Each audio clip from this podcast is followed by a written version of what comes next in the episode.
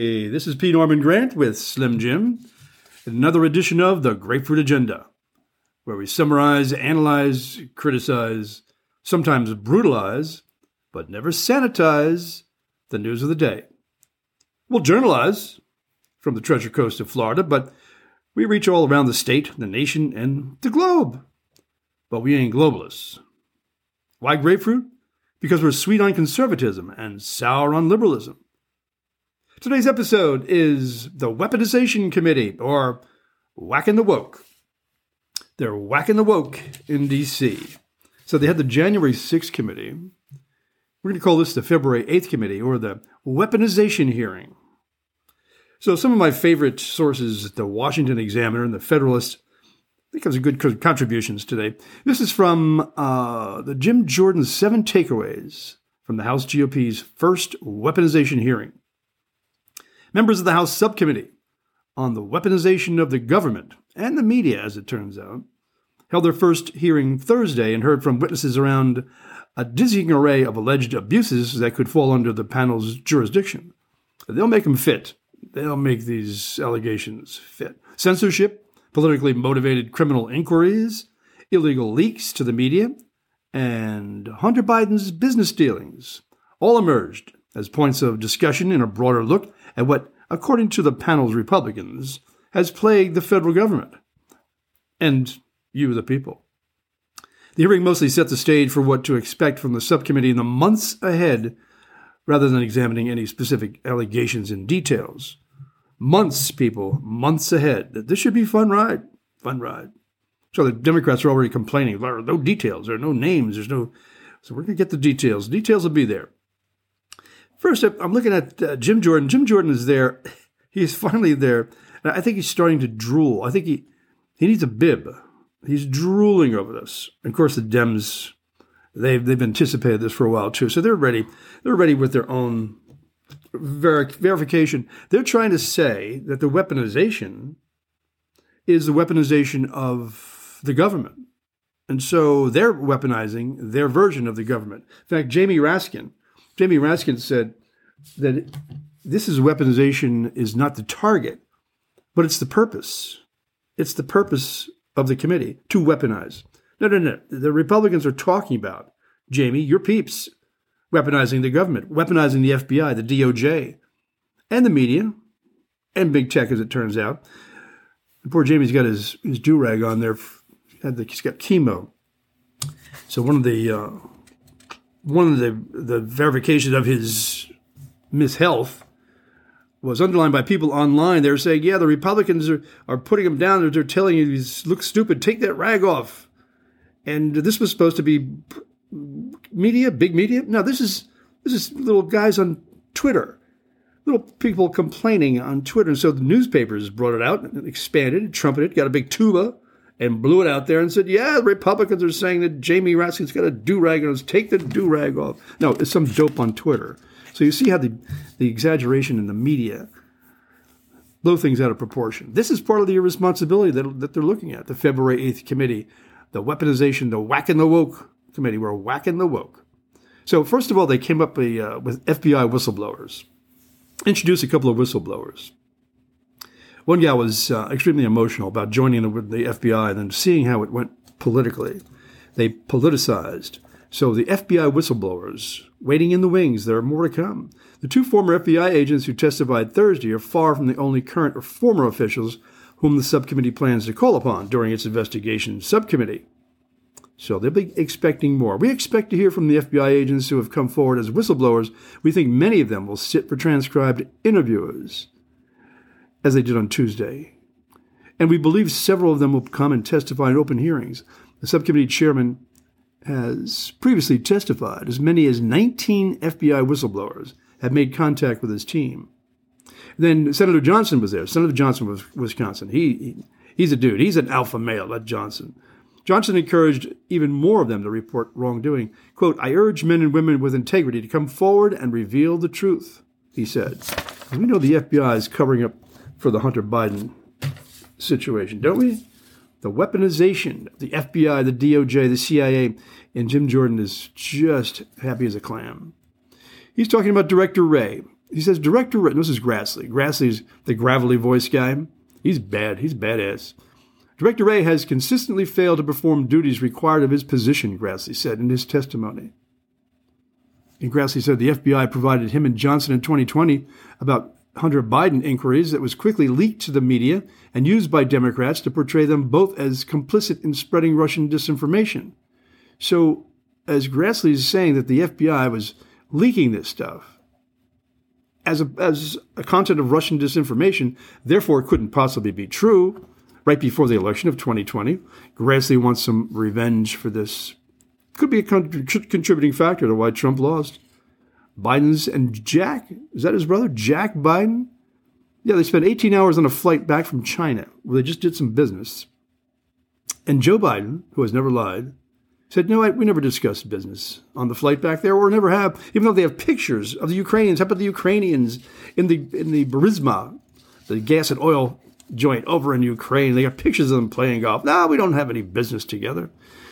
So Grassley said Wray has refused to hand over documents related to that briefing, including records showing the intelligence basis for scheduling these hearings, the other hearings in the first place, the ones about the Russian disinformation and misinformation. The Hunter Biden factor, how the FBI handled both the public dissemination of the laptop story. This is all going to come out in our weaponization committee uh, the private advancement of criminal inquiries into Hunter Biden were all stifled. They are all stifled.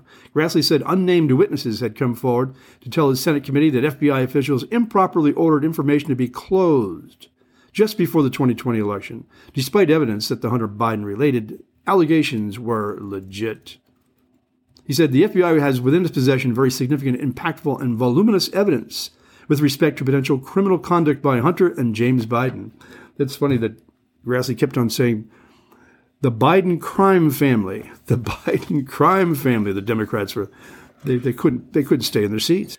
So we're going to have plenty of fun with the Hunter Biden story. Oh yeah, months. Slim Jim, they're going to do this for months. This is bigger than the Mueller investigation. You know what they you know what they come up with then? Nothing. Zero. They came up with squatola. So the media, they're going to indict the media somehow.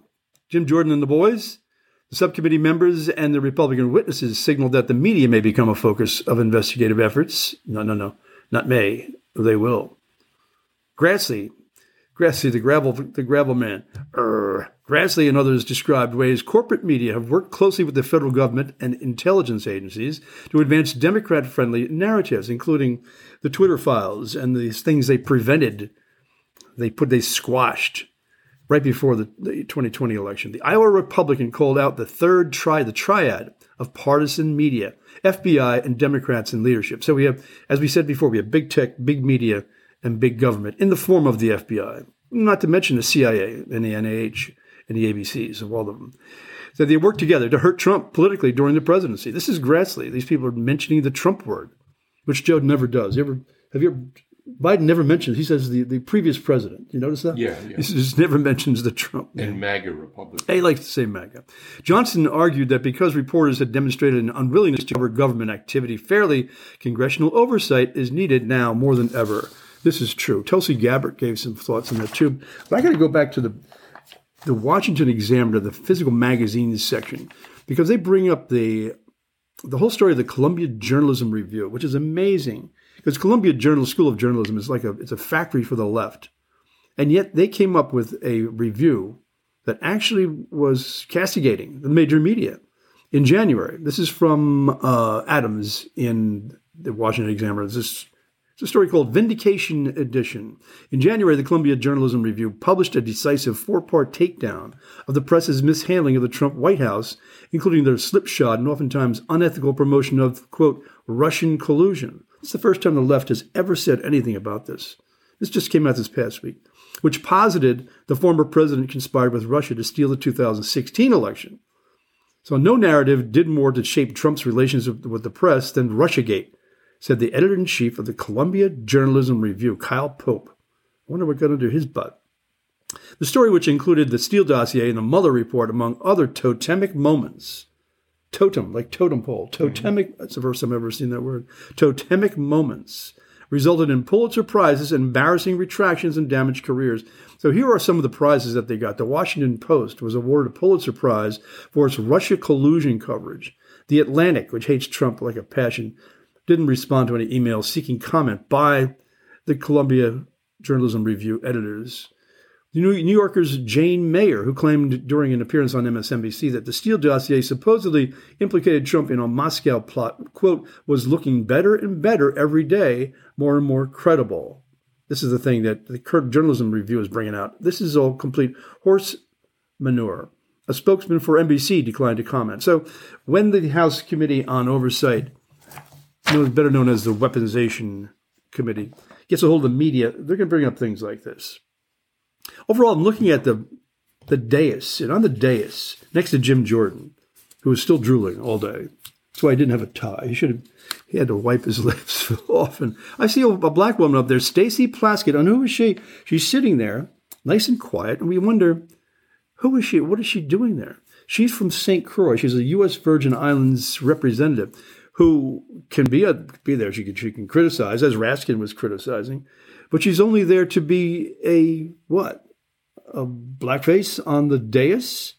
Victimization. Just like Raskin had his do rag on because he's going through chemo. They picked him and they picked her. And it, it's interesting when you do the background on Stacey Plaskett, she doesn't get to vote. She's not a voter. She just gets to pontificate, open her, open her jaws, and, and just berate Republicans. That's what they do. But interesting enough, she has a sex tape that people called out, just like the people were calling out uh, on Twitter about the, the balloon, the balloon tape, the balloons, which were never verified by anybody in the Biden administration. But she has a sex tape. Did you, did you ever do a sex tape, Jim? No, never, never did. We still have plenty Didn't of want time. anything like that ever to exist. plenty, of, plenty of time. So this Stacey Plaskett, one of the most famous accomplishments, is a sex tape. She's from St. Croix, and she gets to pontificate. So we're wondering what she was doing there. It's just the victim, the victimhood of the left. That's what it's about. Further, as we mentioned, the, the balloon. The balloon fits in here. Here's how the balloon fits in here. It's called anonymous sources, and this is from Jordan Boyd. This is from the Federalist. So the criticism of the media really should contain this overuse of the word anonymous sources, as, as we know.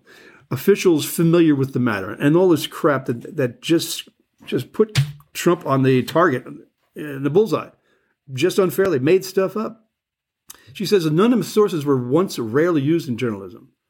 They would only be cited when trying to preserve someone's physical safety or report on the most sensitive national security matters. But now, in the era of Trump, now, anonymous sourcing has become the norm in reporting and is frequently used as, as, a political weapon to disseminate Democrats' talking points and smear their enemies. The illicit use of anonymous sources to launch libel against Democrats' enemies ballooned after Donald Trump won the presidency in 2016, and the tactic was used to develop the Russia collusion hoax and multiple other smears. So I suppose the, the committee is going to get into this. But what's interesting is when they had the balloon, the balloon orgy, the orgy of denying that they ever saw anything like this before, uh, they started to say and implicate Trump. Well, Trump's people saw the balloon. Trump's people had balloons all over the place. So they have anonymous sources saying, with no evidence, that the balloon did not pose a military or physical threat to the United States. How do, they, how do they know? Well, how did they know? Who are the people who say they know? Because they don't name the people who are saying this. Right. So these are the anonymous sources of the balloon gate. I'm going to call it Balloon Gate. Now, as we go back to tr- the Trump people, as they accused Trump's people of saying they must have balloons all over the place, like it was somebody's birthday party. So, when the Trump administration, here are the names that actually said that they never saw any balloons over the United States. Christopher Miller's one. Uh, Miller's Mike Pompeo testified. These are names. Right. CIA guys. Uh, John Ratcliffe, the national security and intelligence guy. These are people who put their names down on the news item saying we never saw this stuff, Democrats, and even John Bolton. So we go to John Bolton and say, well, he's a Trump hater. And he said, we never saw anything like this. But the vague accusations of the Democratic press are feeding the weaponization committee because they're going to get into the media and how the weaponization should be exposing the, the media with the government. This collusion, as we did before, we had a three part collusion. If they can prove that they saw those balloons during Trump's administration, then shame on the military for not telling anybody. Either way, it don't look good.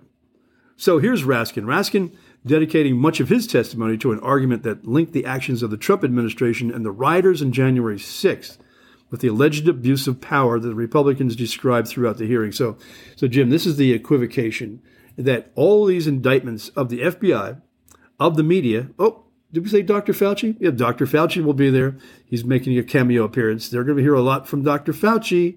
So all these people who brought down the Trump administration, who are dividing the country and weaponizing our government, these are the people that we need, need to hear from. So Raskin is saying that the January 6th operation is much more dangerous than anything that, that's coming out of Jim Jordan and the weaponization or the whack and the woke committee is coming up with. Oh, so it's so the weaponization of our government, big media and big tech.